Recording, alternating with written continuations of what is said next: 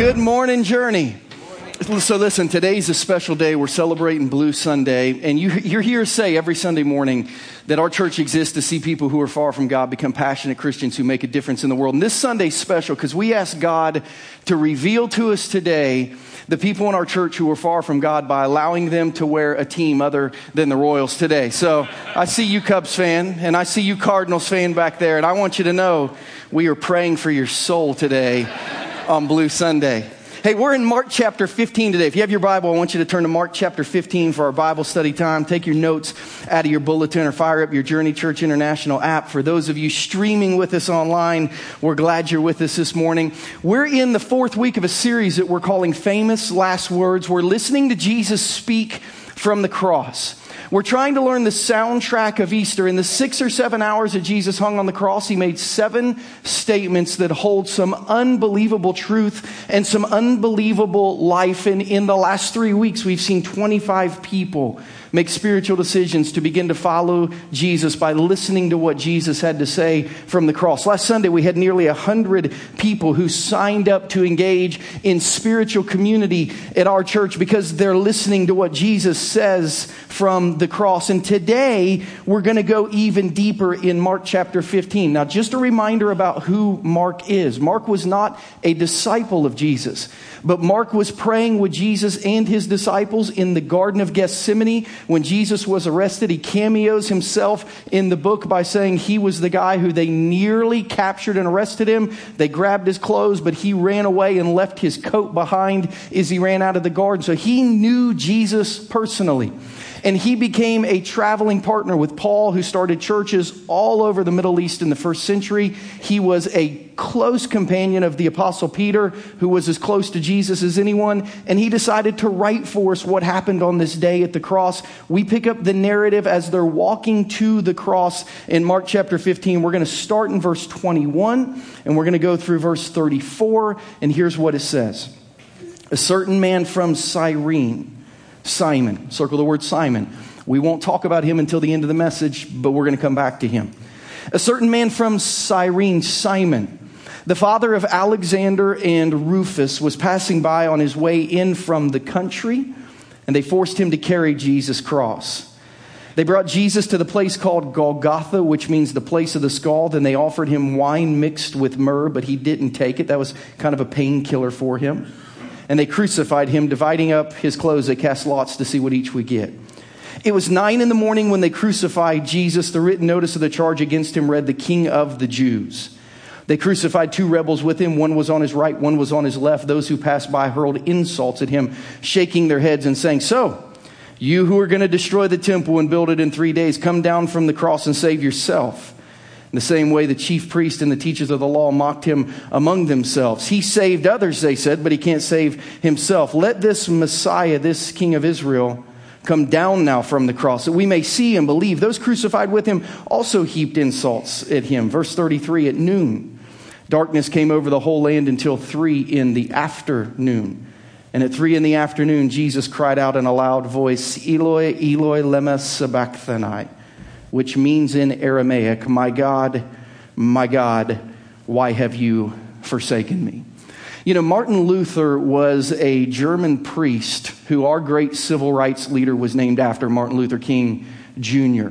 In 1517, as a German priest, Martin Luther became very kind of discontent with the way the church was doing things. So he wrote a document called the 95 Theses, which was basically 95 complaints against the official Roman church and the way the Roman Catholic Church was doing business at the time. Most of his complaints were targeted at this thing. In Martin Luther's day, in the early 1500s, if you were a Catholic and you went to church, to go to confession and have the priest forgive your sins, you had to pay him. Say, how much? However much he said. They were called indulgences, where literally you had to pay off the people of God to connect you to God. And Martin Luther says this isn't right. And in the, the, time of a very corrupt Catholic church, and we have a lot of Catholics who go to our church and saying, wait a minute, the Catholic church is corrupt. Well, if you're about 550 years old, there was a season in your life where the Catholic church was corrupt. Uh, they exiled Martin Luther from the Catholic church uh, because the Pope held such sway in government. He actually became a fugitive from the government and he holed up in a castle in Wittenberg, Germany for two years, hiding from the church, hiding from the government. And it was there that he took his Latin Bible. Remember, 500 years ago, Bibles were not written in language that anyone could read outside of the priest. So they really held a monopoly on what people could know about God. And he translated for the first time the Bible, Genesis through Revelation, in an understandable language. His German, which eventually the English Bible would come from in 1611. And when he studied that, he learned that basically you came to Jesus on the basis of faith through grace. You didn't have to pay anyone off. You didn't have to go to a specific church. You could have a relationship directly with Jesus. And he started when he came out of his castle from hiding what is known as the Protestant Reformation, where he basically told people there's a different way to connect to God. After the Catholic Church found out what was going on, they had a great counter Reformation where all the corruption of the church was cleaned up and they began to understand theology a different way, understanding that people could connect directly to God in churches, Protestant and Catholic, were we're really there to help them and guide them more than to do the connecting themselves. I say that to say nobody in the last thousand years has helped us understand the Bible more than Martin Luther. And Martin Luther, at one point in his life, went away to study this statement from Jesus on the cross My God, my God, why have you forsaken me? for a period of six months because he couldn't understand it. And he said, after that six months in his journal, he wrote, I'm more confused about what it means now than I was before I went off. I don't know that anyone can really understand the depth of what was happening in Jesus with his relationship with God on the cross when he made this statement. I don't know that we'll ever understand the full depth if Martin Luther couldn't. But if we don't understand the basic truths of what is happening here, we really will never understand Christianity like we're supposed to. So today I'm going to try to teach at a very elementary level the two most basic elements of this passage. And here's how elementary I'm going to get. Like, if I were teaching you about baseball, I would start with two things. This is a ball, this is a glove. Maybe a bat I might throw in, like really basic. This is a ball, this is a glove, this is a bat. That's where we're going to start. We're going to start really basic today in this text. We're going to talk about two things separation and substitution. And then we're going to learn about one person. His name is Simon, who I hope helps you remember what you've learned today for the rest of your life. So, three things today separation, substitution, Simon. Here's what we're going to learn My God, my God. Why have you forsaken me? This statement helps us understand three things. Number one, it helps us understand Jesus' separation from God. It helps us understand a moment of Jesus' separation from God. Look at verse 34, the last verse of our text, one more time. It says, At three in the afternoon, Jesus cried out in a loud voice, Eloi, Eloi, lema sabachthani, which in Aramaic means, My God, my God, why have you forsaken me? Now, let me walk you up to this point if I can. We're about 15 hours into what we know as Good Friday. We call it Good Friday because it was good for us, it was not good for Jesus. At around midnight on Good Friday, Jesus was arrested in the Garden of Gethsemane after being betrayed by one of his friends who knew where he was and traveled with him often. His name was Judas. From midnight to 6 a.m., Jesus was taken across the Kidron Valley. It's just a short walk. And he was jailed at the home of Caiaphas, who was the high priest of Israel at the time. And between midnight and 6 a.m., Jesus stood trial before the Sanhedrin, which is the 70 members of the Jewish ruling council. Those were all illegal trials because the Jewish ruling council was not allowed to meet from sundown to sunup, but they did this night anyway at 6 a.m. when it was finally light out. They sent Jesus to Pilate because only Pilate had the ability to punish Jesus like they wanted him punished. Jesus stood trial before Pilate. Pilate said, You're Jewish. I don't want to deal with you. He sent him to Herod. Herod said, You know, I, I can't really do what they want to do. They sent him back to Pilate, all in this two hour window. And sometime between 8 and 9 a.m., Jesus was sentenced to flogging and crucifixion by Pilate. And at 9 a.m., Mark tells us he was crucified. From noon until 3 p.m., darkness covered the entire land of Israel and Jesus was silent, and at 3 p.m., Jesus spoke.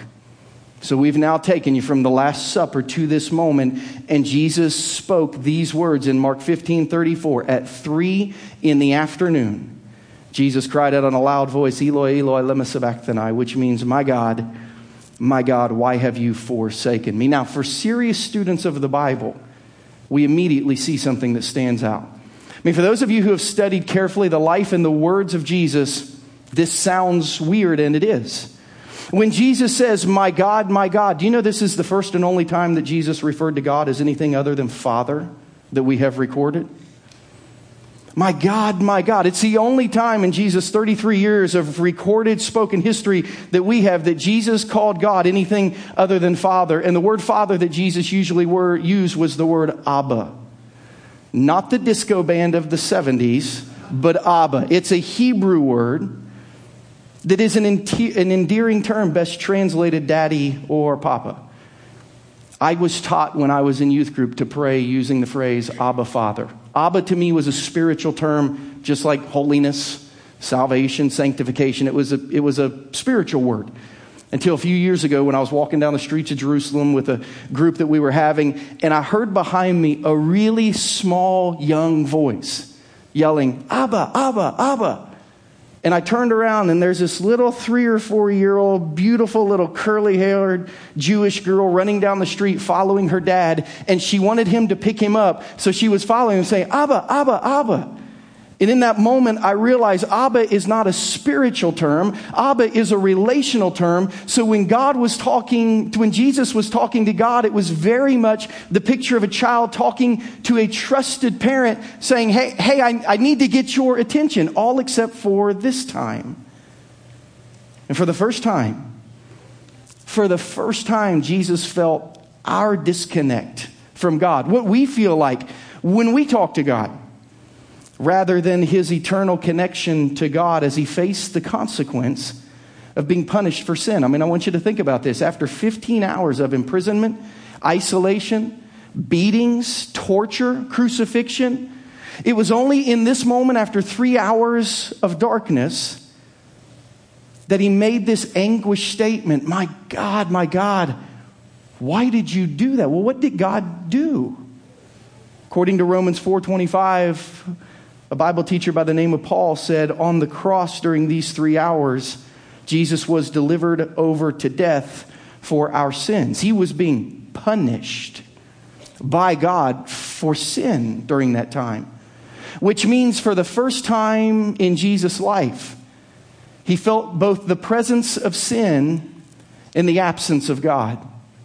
For the first time in his life, Jesus felt the presence of sin and he felt the absence of God, and it drove Jesus toward a feeling of spiritual abandonment and of spiritual agony. And Jesus cried out, My God, my God, why have you forsaken me? It's interesting that we live the reverse.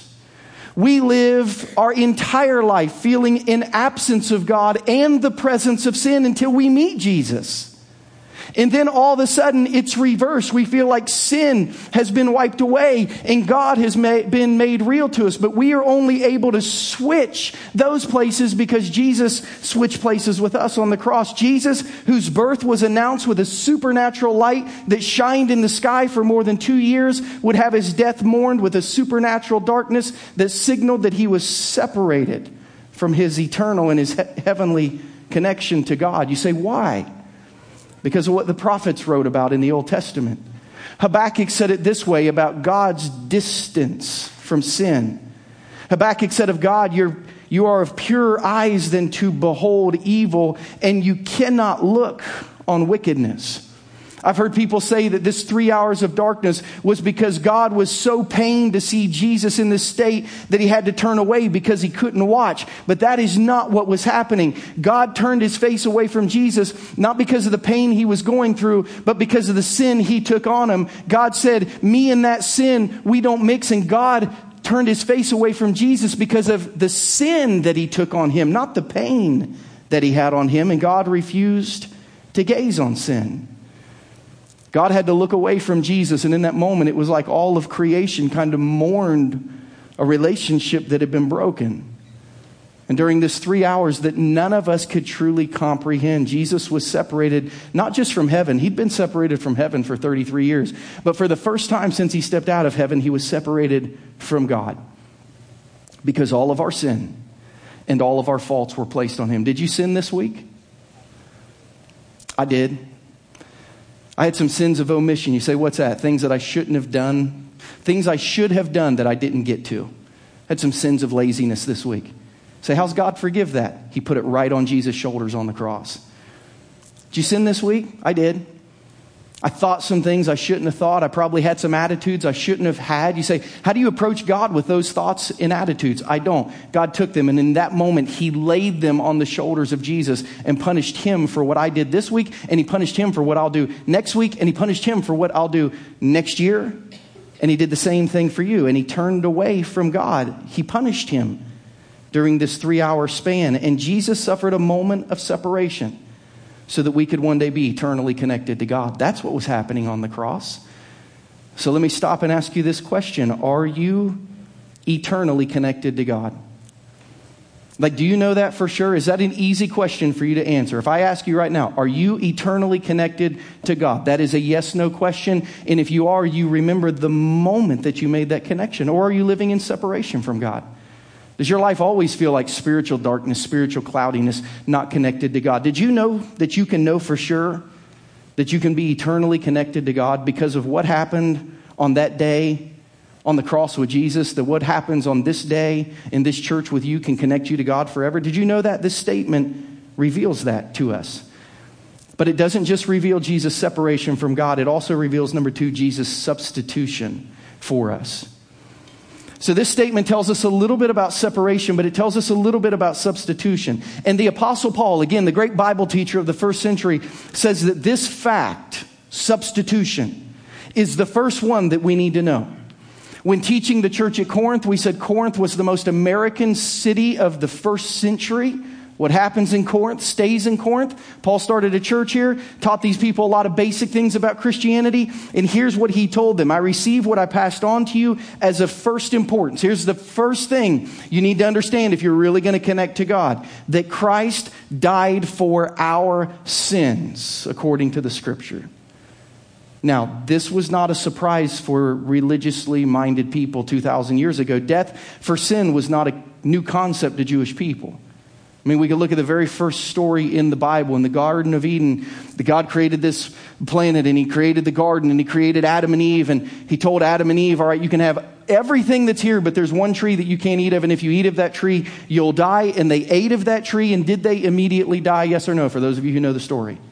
No. Did anything immediately die? Yes or no? Yeah.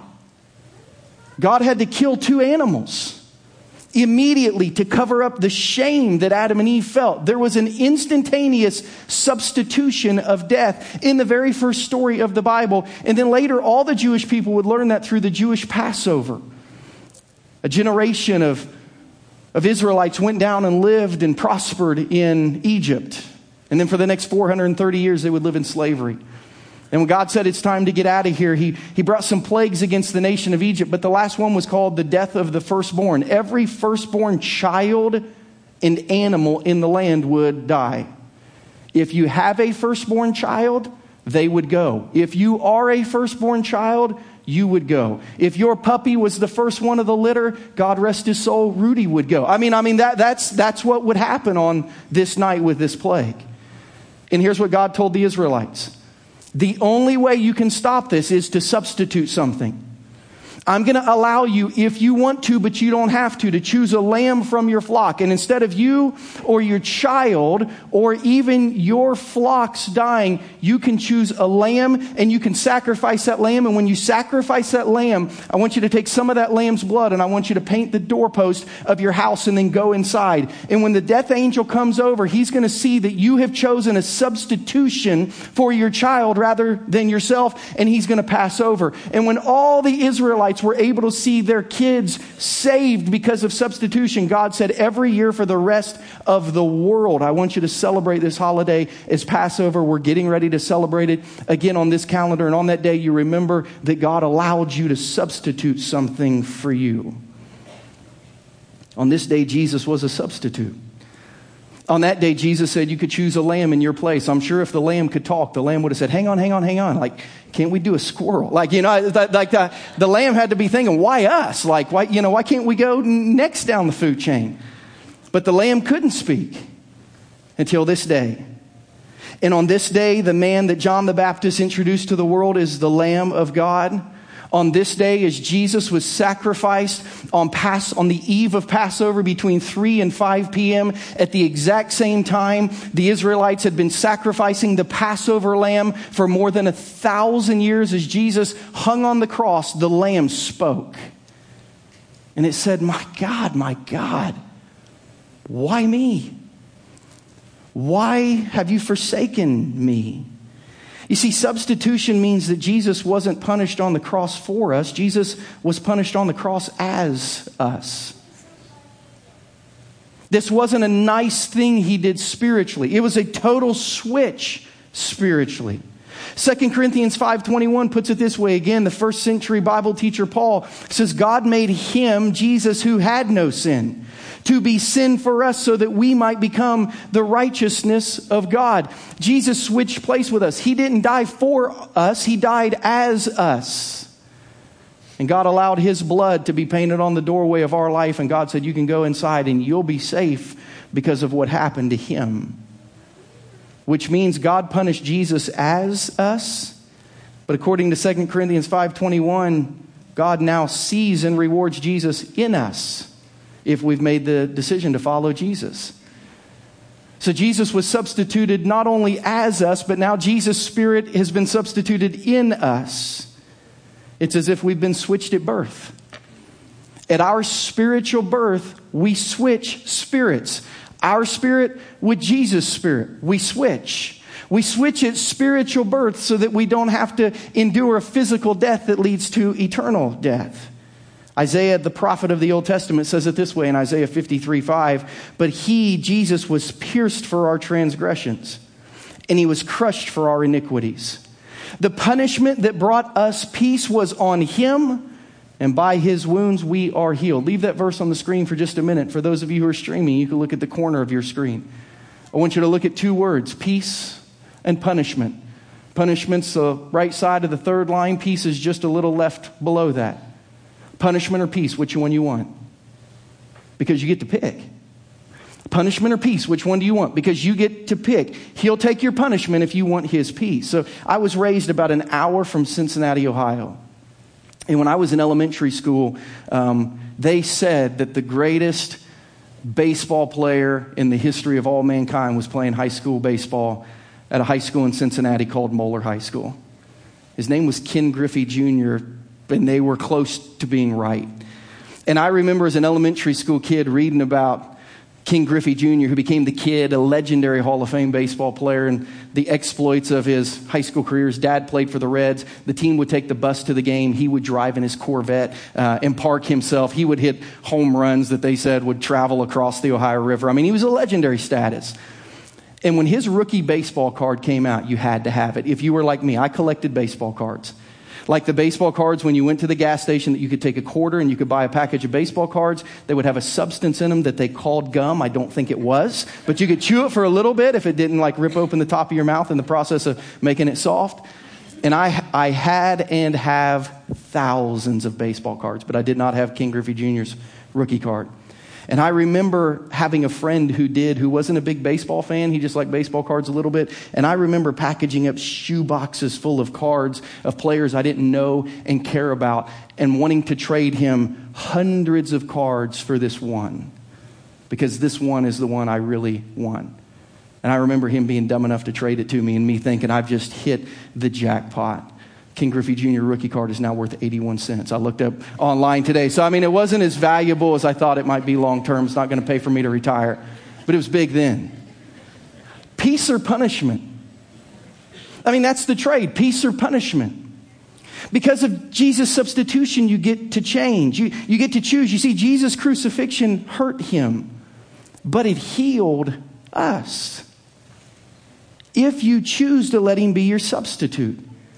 And you know what? The story of Simon. Remember Simon? I told you to circle his name. The story of Simon shows us what can happen when we spend a moment with Jesus at the cross. Who is Simon? Look at verse 21 again. He's just a certain man. A certain man from Cyrene, Simon, the father of Alexander and Rufus, was passing by on his way in from the country, and they forced him to carry the cross. That's all we hear about him for then. So, what's Simon doing?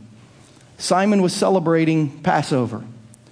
You see, Alexander and Rufus, his two boys, I'm sure one of them was his firstborn, and he had been taught because of what God had done in Israel thousands of years ago that at least once in his life, every Jewish man should bring their firstborn son to the temple on Passover to just basically say to God, like, thank you. Thank you for accepting a substitute so that my boys can be with me. And this man, Simon from Cyrene, it's in modern day Libya, he was from Africa just happened to be passing by the point where Jesus was walking. If you ever go to Israel with me, I'll take you to the seventh station of the cross where they commemorate Simon picking up Jesus' cross and carrying it up a pretty steep embankment still to this day. And it says that Simon was handed the cross because Jesus couldn't carry it on his own. And he carried it to the place where Jesus would be crucified. And then he took it off his back and he gave it back to Jesus. Simon is the only human in history who physically removed a cross from his back and handed it to Jesus. But do you know every person who has ever followed Jesus has done this exact same thing? We have taken the cross of sin that we were born with and that our brokenness just builds and builds and builds. And at some point, like Simon, we hand it to a fragile, beaten, tortured, illegally imprisoned man, and we say, Here. And you know what? Jesus has never said to anyone, No, I don't want it. Every time he has taken the cross, from Simon to those of you who may say yes to Jesus today, every time Jesus has said, I will take it. You know, the only person to actually hand off the cross to Jesus would be impacted in a significant way. Simon was from Cyrene in northern Africa. We read in Acts chapter 11 that when persecution broke out against the church, that a group of men from Cyrene left Jerusalem and they traveled to Antioch, which is in modern day Syria, and they started a church to minister to people who were not Jewish people. In Acts chapter 13, we read that one of the leaders of that church is a man named Simon, and he's from Africa. And he was one of the ones who mentored and raised up a young Christian named Paul and prayed over him, laid his hands on him to send him to start churches all over the world. And Paul, at the end of his life in Romans 16, would say, Make sure you say hello to my friend Rufus when you're in Rome doing church because his mom became my spirit spiritual mom in Antioch. When you put all the pieces together, you're left with a story of a man who, for a moment, carried a cross for Jesus. He handed it over to him, and then he became one of the world's first missionaries. His wife became Paul's spiritual mother, according to Romans 16. And his son would help, help Paul plant churches all over the world. This black man, who carried a cross from a Jewish man, would be among the first people to want to go reach white men. All because of the cross.